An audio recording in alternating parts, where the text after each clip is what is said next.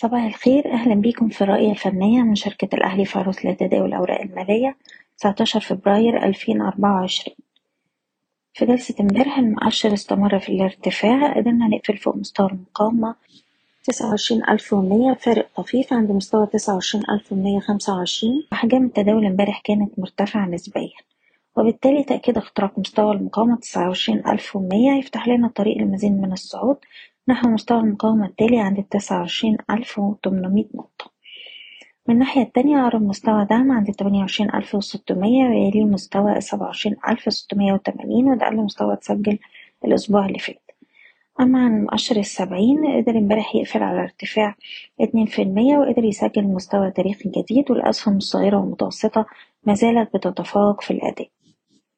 بنبقي على توصيتنا بغلق مراكز الشراء بالهامش.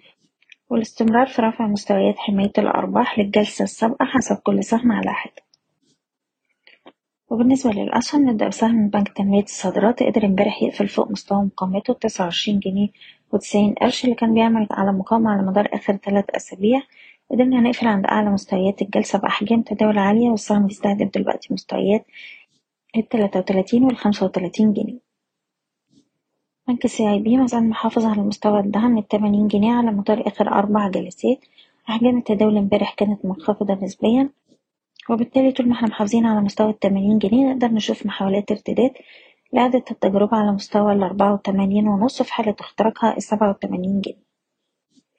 وبالنسبة لسهم كيلوباترا امبارح كان فيه ارتفاع قوي بأحجام تداول عالية السهم قدر يقفل عند أعلى مستويات الجلسة بيتداول دلوقتي بالقرب من مستوى مقاومته الهام لخمسة جنيه وتمانين قرش تأكيد اختراق المستوى ده لأعلى يفتح له الطريق للستة عشرة والستة ونص. نقدر نرفع مستوى حماية الأرباح لمستوى الخمسة جنيه وأربعين قرش سهم جي بي كورب على مدار آخر أسبوعين بيتحرك في حركة عرضية وبيواجه دلوقتي مستوى المقاومة عند التمانية جنيه وسبعين قرش نتوقع محاولة لاختبار المستوى ده وبتأكيد اختراقه بنستهدف تسعة خمستاشر ويليه مستوى التسعة جنيه وسبعين قرش. المجموعة المالية هرمس مازال ليها مستهدفات عند الواحد وعشرين والاتنين وعشرين جنيه ونقدر نرفع حماية الأرباح لمستوى تسعتاشر ونص. سهم اسكندرية لتداول الحاويات على مدار آخر خمس جلسات مازال محافظ على مستوى الدعم الأربعة وخمسين ونص.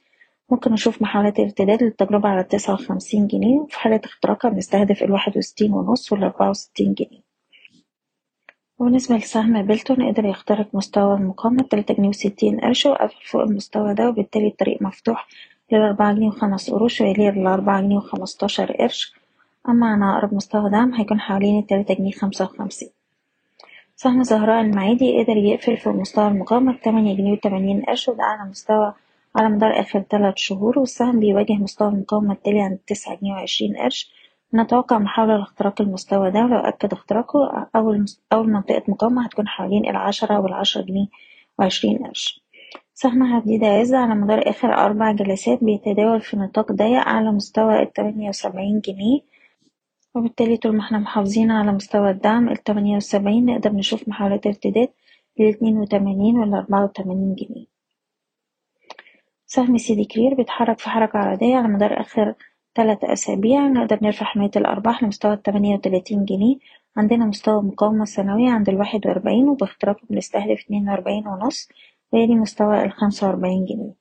وأخيرا سهم إيديتا نقدر نحتفظ في مستوى الأربعة وتلاتين ونص. وبنتوقع السهم يوصل لمستويات السبعة وتلاتين ونص. ويلي مستوى التسعة وتلاتين جنيه. بشكركم وأتمنى لكم التوفيق. إيضاح: الشركة غير مسؤولة عن أي قرارات استثمارية يتم إتخاذها بناءً على هذا التسجيل.